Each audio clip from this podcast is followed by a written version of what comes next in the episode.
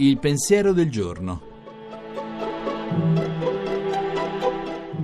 In studio Adriano Fabris, professore ordinario di filosofia morale all'Università di Pisa. Oggi è il primo maggio, festa dei lavoratori. La festa fu istituita a ricordo di una serie di azioni di scioperi alla fine dell'Ottocento per portare l'orario lavorativo a otto ore. All'epoca i problemi erano lo sfruttamento degli operai, le condizioni di lavoro, la concorrenza delle macchine.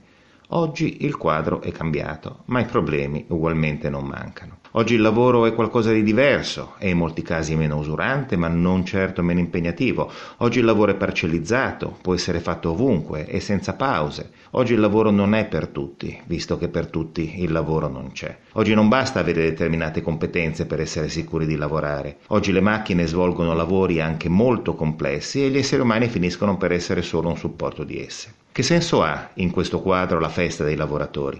Non voglio certo rifiutare un giorno di festa e magari un bel concerto in Piazza del Popolo, ma la festa va celebrata anche con una piccola riflessione. Dobbiamo definitivamente cambiare la nostra idea del lavoro, dobbiamo prendere congedo da una concezione ormai inadeguata, dobbiamo fare i conti con forme ormai imposte a livello globale.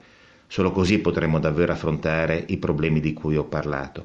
Solo così potremo contrastare le ingiustizie che ancora oggi permangono e che avevano condotto a istituire alla fine dell'Ottocento una festa per il lavoro. Altrimenti finiremo per celebrare un modello di lavoro che non c'è più e un lavoro che pure non c'è più. La trasmissione si può riascoltare e scaricare in podcast dal sito pensierodelgiorno.rai.it.